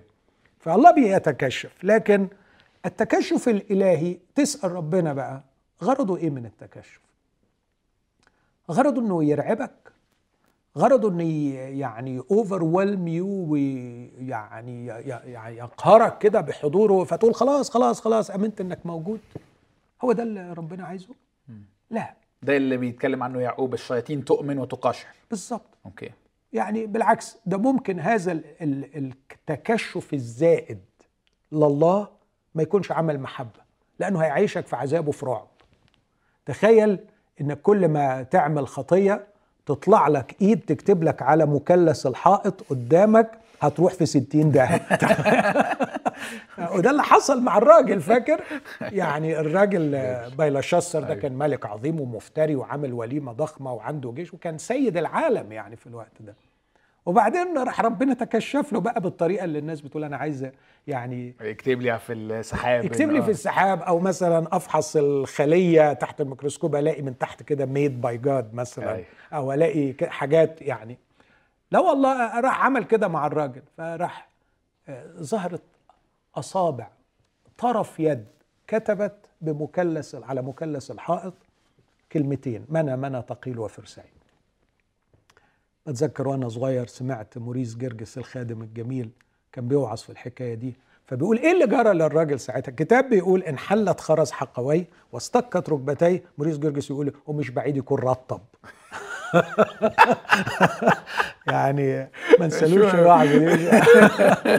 يعني الراجل ركبه ثابت يعني أيوة، أيوة. بلغات فتخيل لو ربنا بيتعامل بالأسلوب ده كان هيحول حياة الناس إلى جحيم وبعدين مش هيحقق الغرض بتاعه. الله الله لا يريد أن يقنعنا بوجوده الله يرغب في علاقة حب معه. آه، دايما بقول برضو حضور الطاغي على باب غرفة أولادي وهم يتشاجرون. يجعلهم يكفوا فورا عن التشاجر. لكن خلق الفضيلة بالحضور الطاغي لا قيمة له. هرجع أوضتي وأنا حزين. هرجع أوضتي وأنا حزين. إن ولادي يتوقفوا عن الخطأ فقط بسبب حضوري. مش إنهم بيحبوا بعض لكن إنهم خايفين منك. لكن قد إيه أ- أ- أنام هانئا سعيدا مغبوطا إني أرى أولادي يلعبون معا وهم لا يتشاجران مش لأني موجود لكن لأنهم طوروا الفضيلة في داخلهم. فلو الله هيحضر باستمرار لخلق الفضيلة أو لإقناعك بأنه موجود بصراحة ده إله يعني سامحني أقول تافه سطحي. الله يريد علاقة حب ناضجة معه. الله يريدك أن تقتنع مش إنه موجود إنه موجود وجدير بالثقة. وجدير أن تدخل في علاقة معه وجدير أن تحبه. وبيظبط بقى حجم التكشف حجم الإعلان على قد النتيجة دي. أوكي. لو لقيك أنت واخد قرار مسبق إنك مش عايزه. أنت مش عايزه. وهو يقدر يعرف دي على فكرة. يعني من خبرتي بيه يقدر يعرف. من الكتاب المقدس هو فاحص القلوب ومختبر الكلى. هو يعرف أعماق قلب الإنسان. فيقدر يعرف انت انت عايز ولا مش عايز. لو لقيك مش عايزه مش مش هيقرفك بحضوره مش هيقرفك بتكشفه وتجليه. فعشان كده بقول لك انت اشتغل في نفسك انك تكون صادق في بحثك عن الحقيقة وهو من. جانبه سيزيد. أنا عندي قصص كتير قوي يا يوسف لما كنت أدخل في حوارات مع أشخاص ملحدين من اللي هم يعني ما اتولدوش في اسر متدينة ولا يعرفوا أي حاجة عن ربنا. مفيش خالص يعني. ناس مثلا في ذهني دلوقتي واحد سويدي وواحد أمريكاني ناس ما لهمش أي علاقة بالدين خالص. بس لما بغوص في حياتهم وبحاول أفكرهم بحاجات هل الله تكشف لهم بيذكروها بعضهم بيبكي بعضهم بيأشعر ويقول فكرتني فكرتني لا يمكن أنسى الموقف الفلاني. فالتكشف الإلهي للأفراد حقيقة واقعية وأعتقد أن الله سيستند عليها في يوم الدينونة لما يستد كل فم ويصير كل العالم تحت قصاص من الله. حلو قوي. حلو قوي يا دكتور. يعني thank you على ال- العرض ده و I think إنه worth يستاهل إن إحنا نبص عليه أكتر من مرة. الانطباع بقى اللي عندي أو يعني ال ال النقلة اللي عندي في دماغي بعد لما سمعتك اتكون جوايا انطباع. أنا عارف إنه خاطئ بس هو متكون جوايا. إنه على كده بقى كل المؤمنين عارفين بقى يشوفوا ربنا ويستمتعوا بيه وواضح بالنسبة لهم لأنهم بقى خلاص بقى يعني إيه آه قابلوا وواجهوا خداع الذات وكل الكلام ده لكن مش ده الواقع. فهل ده معناها إنه في نوع خداع ذات من نوع مختلف عند الناس المؤمنين؟ أو يعني ما تخلينيش ما تخلينيش أنا في الأول إيه أمشي السكة. ليه في ناس مؤمنين بيحبوا ربنا وعايزين وبيدوروا عليه لكن بيصارعوا في إن هم يلاقوه؟ عارف اللي بيسموه البرية الروحية أو ال dark night of the soul أو كل الحاجات دي. يعني أنا عارف يمكن ده موضوع ترجم dark night of the soul مش عارف هترجمها. آه. بيترجموها البرية الروحية. آه أو أو آه يعني الترجمة الحرفية برضو كويسة. الليلة المظلمة للنفس. okay. لما النفس تدخل في ليل مظلم تغيب عنه إشراقات الحضور الإلهي. تمام. حلو قوي. يعني. حلو قوي. يعني لو أنا مشيت بال structure اللي أنا عامله إنه إنه في آه، غموض إلهي مزعوم اللي قلت عنه قلت مقابله في غموض إلهي حقيقي. آه إن في غموض إلهي. وهنا يجي المؤمنين. لازم ينتبهوا لهذا الأمر. إنه الغموض الإلهي الحقيقي مرتبط بطبيعة الله وصفاته ومرتبط بطبيعتنا نحن. ولازم نضع في الاعتبار هذا الأمر. وكوننا أمنا به ودخلنا في علاقة معاه لا يزيل هذا النوع من الغموض. يظل الله في طبيعته روح والروح لا تدركه إلا الأرواح. الروح لا تدركه إلا الأرواح. أوكي. الله هو الحق والحق لا تدركه إلا العقول الباحثة بإخلاص عن الحق. فالمسيح مثلا يعني اتكلم كتير عن الموضوع ده. لما المرأة السامرية وده حوار من من أروع الحوارات اللي لا يمكن مش ممكن الحوار ده معين لا ينضب يعني. يعني ياما تأملت فيه ولسه الأسبوع ده اضطريت أتأمل فيه تاني وشبعت بيه. فلقيت إن الرب مع السامرية كان بيعمل خمس نقلات كبار قوي في حياتها. كان عايز ينقلها خمس نقلات. من ضمن التحولات اللي كان عايز يجريها هو التحول من المادي إلى الروحي. والتحول من الموروث إلى الحق. فبص عمال يقول لها مثلا آه، من يشرب من هذا الماء يعطش. لكن من يشرب من الماء الذي أعطيه أنا فلن يعطش إلى الأبد. فاكر ردها عليه إيه؟ يا سيد ليس لك دلو. يا بنتي الماء اللي أنا بتكلم عليها مش محتاجة جردة. أيوه. اطلعي بقى من المخ ده. فقال لها طب اسمعيني. كل من يشرب من هذا الماء يعطش أيضا. هو بيقول لها لو كنت تعلمين عطية الله ومن هو الذي يقول لك؟ لطلبت منه فأعطاك ماء حيا. قالت له أعطيني من هذا الماء. الحي بس أنت الأول قبل ما تقول له أعطيني لا دلو لك. وبعدين قال لها لا اللي بيشرب من الماء دي بيعطش. أنا بدي مية اللي بيشرب منها ما بيعطش. فقالت له اديني. أعطيني من آه. هذا الماء لكي لا أعطش وآتي إلى هنا لاستقي يعني التربسة واللزقة فيما هو مادي. وهو عايز ينقل إلى العالم الروحي. فاضطر يقول لها في الآخر على فكرة الله روح. الله روح. والساجدون الحقيقيون ينبغي أن يسجدوا بالروح وبالحق. وبالحق. يا بنتي العلاقة مع الله تقوم على عمل روحي وليس مادي. إحنا مرات كتير قوي بننتظر التجلي والتكشف الإلهي لنا وحضور الله في أشياء حسية. أشياء مادية. وأنا بعتبر أن المشاعر هي من الأشياء الحسية.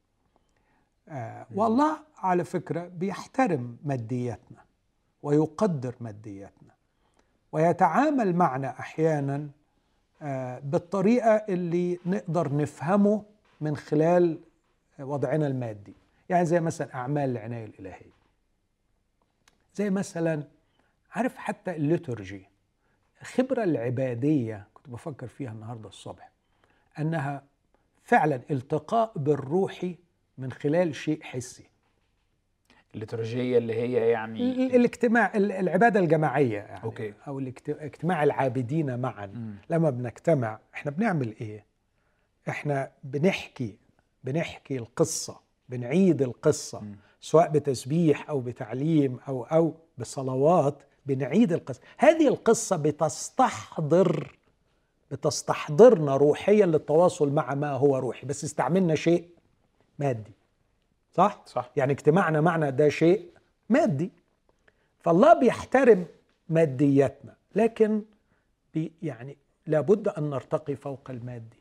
لابد أن إحنا نتوقع إعلانات روحية أعمق من مجرد الأشياء الحسية. الحاجة الثانية اللي هي بقول عنها إنه غموض إلهي حقيقي هو إن طبيعة الله إنه غير محدود incomprehensible. طبيعة الله إنه لا يمكن أن يدرك تماما. يمكن أن يدرك لكن من المستحيل أن يدرك تمام. تماما لا هنا ولا في الأبدية.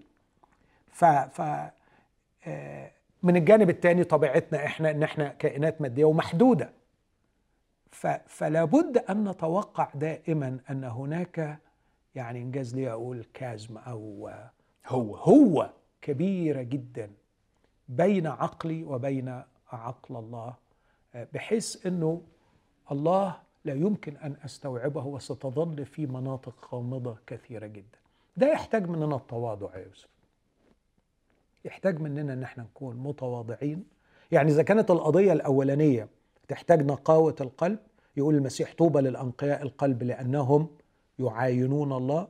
فالقضية دي تحتاج مننا إلى الاتضاع لأنه يعلن نفسه للمتواضعين المتواضعين يعطيهم نعم والاتضاع هنا راجع ل يعني معرفة قدري وقدر الله يعني okay صح. okay يعني. طيب يعني أنا لسه شوية عندي أسئلة كتيرة في المنطقة دي يعني وهحاول على قد ما أقدر وأنا يعني عندي كلام كتير فيها ما طب. دخلناش ما دخلناش للمؤمنين المتألمين وإزاي نتكلم معاهم لسه كتير ما إحنا في العادي كل مرة بنفتح موضوع بناخد. فيه أكتر من حلقة وده غالبا هيحصل يعني دي مش هيبقى اكسبشن طيب يعني آه، يعني أحب أسمع رأيك في الآتي.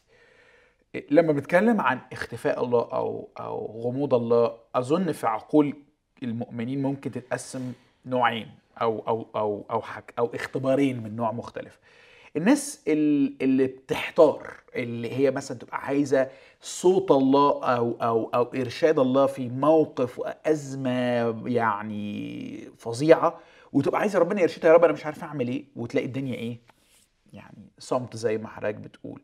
ف ف فده نوع من اللي هو يعني أنا عايز مساعدة الله ومعونته و و ومش لاقيها بس في ناس بقى تانية بتشتكي مش من غياب أو غموض صوت الله لكن من غياب غموض الله نفسه أو حضور الله إنه مش حاسس بالله. يعني ده برضو ممكن ياخد أكتر من شكل إنه مثلا في عبادتي وعلاقتي الشخصية اليومية مع الله الأوقات اللي فعلا بشعر فيها إن الله كلمني وقرب مني واستشعرته موسميه يعني عيد لما تحصل أوكي؟ أو الناس اللي بيتألموا أو بيمروا في موقف صعب يعني شر وألم أو فقدان ممكن ما يتذمروش على ليه ده حصل بس يقولوا على الأقل خليك معانا عزيني خليك قريب مني بس أنا مش حاسس بيك في الوقت اللي أنا محتاجك فيه مش عايزه. ففكرة ال... غياب الصوت وغياب الحضور غياب الإرشاد وغياب ال presence أو القوة. آه، فاهمة بس المايك معاك يعني. اتفضل. عايز نبدأ بمين؟ السهلة. ما أعرفش. شوف- اللي حضرتك عايزه. خليني بس أفتكر آه، كوت للأسف ما لحقتش أترجمه لماذر تريزا بعد ما ماتت آه، لقيوا أنا عارف إن في ناس ممكن تعترض إن أنا مجرد بقتبس يعني من ماذر تريزا لكن آه، آه، خليني أقول إنه آه، الكود ده هحاول أترجمه بسرعة. لقيوا لها أوراق سايباها في غرفتها بعد موتها. اتنشرت المذكرات دي. أوكي. ففي واحدة منهم بتقول له يا رب يا إلهي من أنا حتى أنك تنساني كل هذا النسيان. أنا المفروض أني ابنة ابنة حبك the child of your love. لكني الآن أشعر أني صرت مكروهة جدا. أنت تجعلني الآن بغيابك عني. أشعر بأني مطروحة بعيدا عنك. و unwanted يعني مرفوضة غير مقبولة وغير محبوبة. أصرخ أصلي أتعلق أحتاج ولا توجد أي إجابة.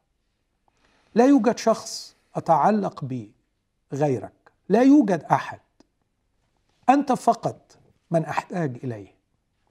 الظلام عميق جدا. وحدة القلب ظلام وحدة القلب التي تحتاج الحب. هذا الظلام لا يحتمل. يا إلهي انه أمر مؤلم للغاية. إنه ألم unknown pain ألم لا يمكن إنه يعرف. ألم بدون توقف. قيل لي أنك تحبني. لكن الواقع هو الظلام والبرد والفراغ واللا شيء يلمس نفسي. أين أنت يا الله؟ أين أنت من إنسان صغير جدا مثلي؟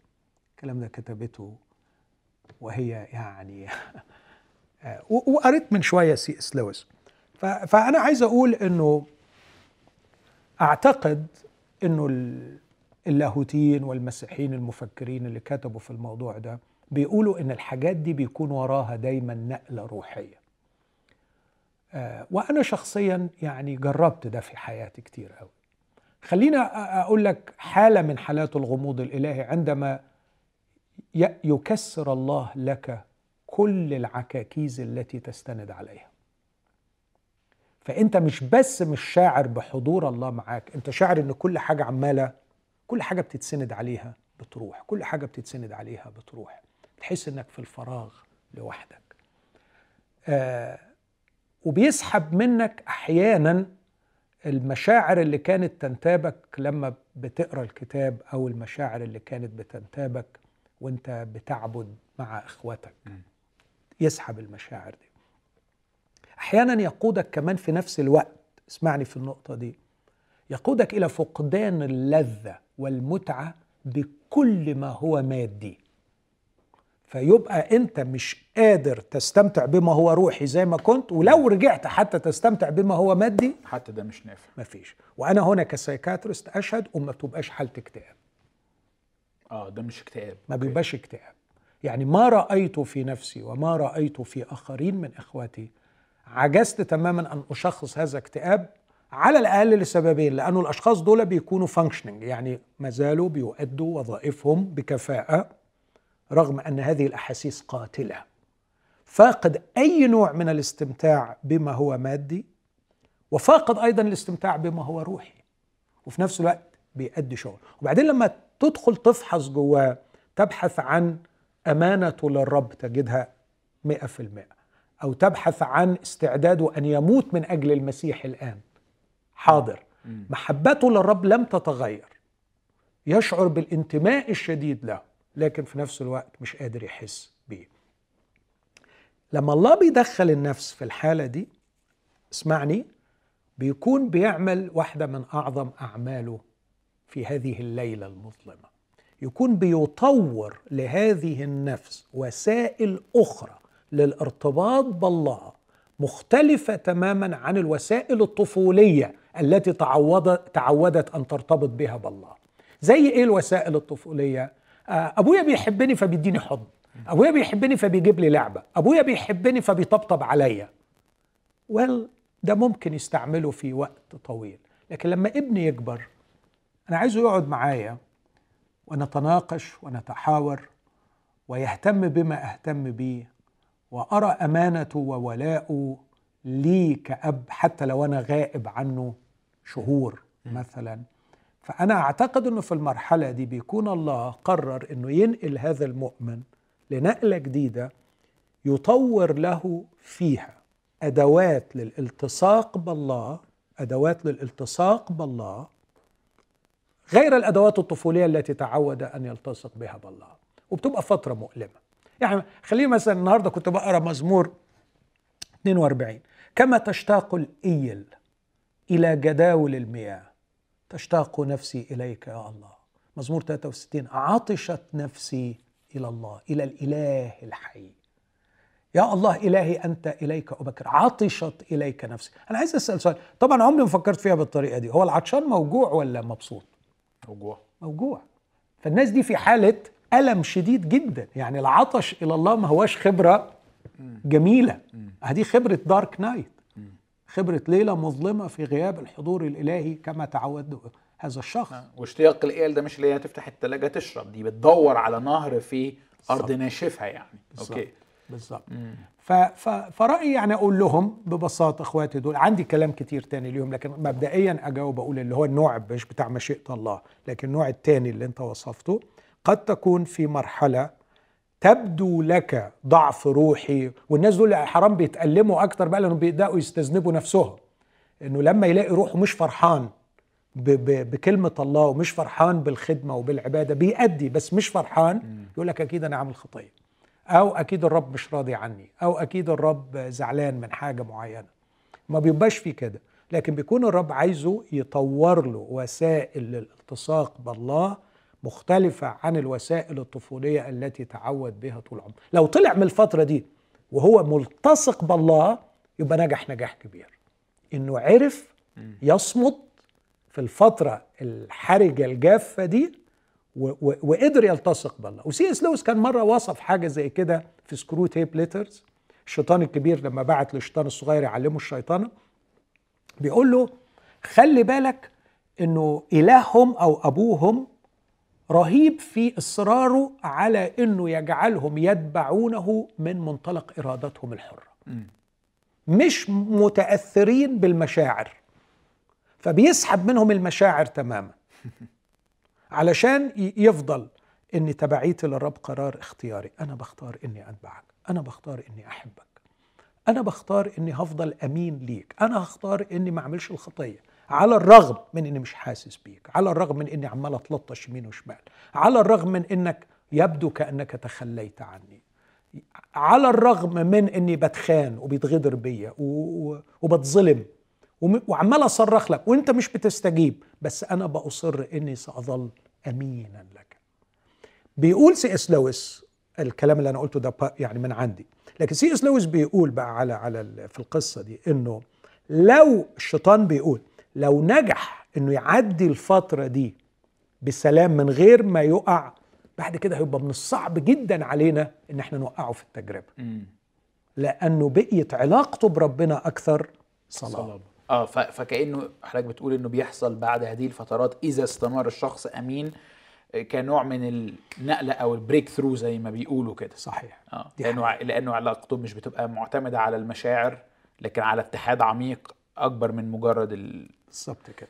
والحاجة التانية اللي برضه. صعبة طبعا. آه. الحاجة التانية أقولها ادي لله الحرية أن يتكشف لك بالطريقة التي يراها وليس كما تعودت أنت أن تراه يعني اديله الحق أنه يعمل ال ال يتكشف لك بطريقة مختلفة. يعني مثلا دايما بيلفت نظري آه، يعقوب يوسف موسى.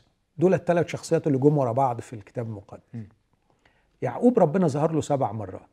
فما فيش بقى غموض إلهي خالص عند يعقوب ده. الدنيا يعني عنده منين ما بيتزنق ربنا بيظهر له. بس سبع مرات في الحياة كلها تعتبر برضو قليلة. يعني صح. صح بس أحسن من بلاش خصوصا إنهم كانوا مرات يعني إيه مرة بسلم من الأرض للسماء صح. ومرة بجيشين ملايكة ومرة يجي يحكي معاه ويقول له أنا أنزل معاك وأنا ط... يعني بصراحة لا يديني مرة واحدة. مرة من دول. مرة من دول يعني. وبعدين يجي لك موسى بقى لا موسى ده يعني طبعا قاعد 40 سنة ملطوع ولا شايف أي حاجة والدنيا ضلم ادي بقى دارك نايت يعني محترمة. بس بعديها كان يكلم الرب كما يكلم الرجل. صاحب صاحبه قاعد مع بعض. يجي بين الاثنين دول الغلبان يوسف. مم. كم مرة شاف ربنا؟ ولا مرة. فعلا صح. ولا مرة. وأنا بستغرب إزاي الكتاب المقدس وده اللي بيوريني إزاي إن الكتاب ده فعلا كتاب إلهي. مش بي مش بيحكي حكايات كده.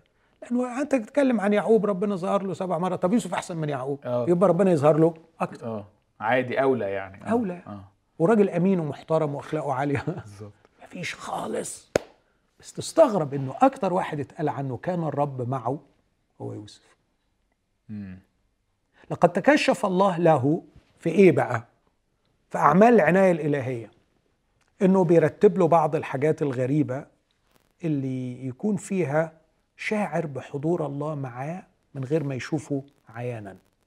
إنه مثلا يباركه في بيت المصري ويجي المصري نفسه يقول له لقد باركنا الله بسببك. البركة دي كلها بسببك انت ويدفع ليده كل شيء. وبعدين يتظلم. طب فين الله؟ في الظلم ما بانش. ده أنا مظلوم ومظلوم علشان طاعتك. أيوه. فيترمي في السجن. في السجن كان جميلا ونبيلا لآخر حد وهو لا يتهم الله ولا يتهم اخواته ولا يتهم امرأة فطيفار يعني يقول له واحد من المسجونين يقول له أنا لم أفعل شرا حتى آه، أتوا بي إلى هنا. لا أنا لما قريت يوسف يعني لم تفعل شر؟ قول أنا فعلت البر عشان كده جيت هنا. لا يذكر البر الذي فعله ولا يذكر الشر الذي فعل به. okay. راقي. يقول له أنا سرقت من أرض العبرانيين. يوسف أنت ما اتسرقتش أنت اتبعت. أنت اتبعت يا حبيبي. أيوه. لكن ما يحكيش. نبيل قوي ها؟ بيتطور. بس في الآخر فوجئنا به أنه يفسر الأحلام. فبقول من بدأ حياته بأن يحلم انتهى بأنه يفسر الأحلام. دي نقلة روحية بقى. قد تكشف الله له لا ي- أن يحلم لكن بأنه يطور العقل الروحي القادر على تفسير الأحلام. وكانت النقلة الكبيرة في حياته وفي حياة التاريخ البشري مش إنه يحلم إنه يفسر. أيوه صح. طيب يعني إحنا قدامنا ثلاث أربع دقايق بس يعني آه، في سؤال آه، يعني بيتضايق في ذهني وحضرتك بتتكلم مفترض إنه الأمانة الأخلاقية في وسط الاختفاء ده شيء أساسي هل ده معناها إنه جزء أو واحدة من آه، أسباب غموض الله أو إحساس بعض المؤمنين إن هم مش حاسين بحضور الله في حياتهم إنه يبقى في فعلا خطية في حياتهم. طبعا طبعا طبعا طبعا يا يوسف. يعني مش كل الحالات كده. بس مش المفروض يعني عايز أقول ال- ال- ال- النا- ال- ال- الشعار المسيحي آه، إنه الله بالنعمة بيحبنا رغم خطيتنا وهو هو أبونا ما- اللي ما- بيقبلنا زي آه، ما إحنا ما وكل بطلش كل الكلام ما ده؟ بطلش ما أوكي. بطلش يحبك وما بطلش حافظك وما بطلش يضمن أبديتك ما بطلش ما بطلش ما بطلش. بس خد بالك الروح اللي أنت بتلتقي بيها بالله بتتعكر بت بتتعطل وظائفها بسبب الخطية. فلما انت بتبقى في حالة الخطية انت لوحدك بتدخل في خن ما تقدرش فيه تشوف الله فيبقى الله حاضر. امم وعشان كده داود كان بيقول له يعني آه، آه، لا تحجب وجهك عني وروحك القدوس لا تنزعه مني لأنه كان واقع في حالة خطية. الخطية. ف ف فعلنا للخطية. يجعلنا أحيانا ولو كان الرب حاضرا بكل جلاله حولنا إحنا مش قادرين. نحس بيه لأنه بيبقى جوانا جلخ. آه كأن ال sensor بتاعك عليه عليه جلخ زي ما حضرتك قلت. okay. بالظبط كده. okay. والتصرف هنا يبقى توبة إيه آه. توبة بلا شك. طوبى للأنقياء القلب لأنهم يعاينون الله. متى خمسة تعليم المسيح في متى خمسة؟ فالأنقياء القلب يعني الدوافع تبقى نقية والحياة نقية فبيشوف الله. لكن كمان طبعا ده مش لأن الله تكشف هو في الحالة دي الله كان already متكشف بس القلب لما بيبقى غير نقي ما بيقدرش يشوف okay. من ال- ال- الآية الثانية يوحنا 16 16 بعد قليل لا تبصرونني وبعد قليل ترونني لأني ذاهب إلى أبي وكان يتكلم عن عمل الروح القدس. لو الروح القدس حزين فينا ما بنقدرش نشوف ربنا. طيب يعني بس ده مش معناه خد آه. بالك إن كل حالة غموض سببها خطية أيوه أيوه أوكي دي دي نقطة مهمة للتوضيح كل الكلام اللي عمالين نقوله من بدري بقول إنه مش كل غموض سببه خطية لكن الخطية تأتي بالغموض. يعني لو حد وقع في خطية وكده ما تقعدش بقى تشتكي ان ربنا مش واضح شوف الحل ده الأول بعدين إذا في مشكلة تاني آه، ما تقوليش دارك نايت بقى. آه، Okay. Dark Night ده الفيلم بقى دلوقتي كده. ماشي يا دكتور. ميرسي قوي على الحوار ده ومتأكد إن لسه في أسئلة تاني هنكملها مع بعض المرة الجاية آه، في موضوع أظن يمس كتير من الناس اللي بيدوروا على ربنا وعايزين آه، يتواصلوا معاه أشكركم ونشوفكم الأسبوع القادم.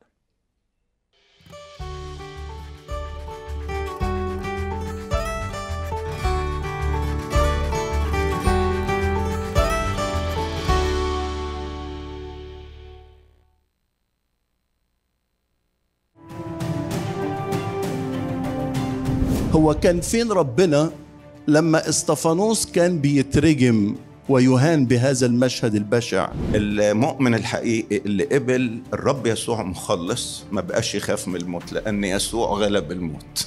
ما فيش شغل ما فيش اجتماعات القعدة في البيت الظروف الضغوط الحالة مخنوق صرخ. أنتوا كنيستي الغالية عليا. هسيبكم مع حتة كورونا تقرف فيكم. مسكين الإنسان اللي محبة الله مش متمكنة في قلبه.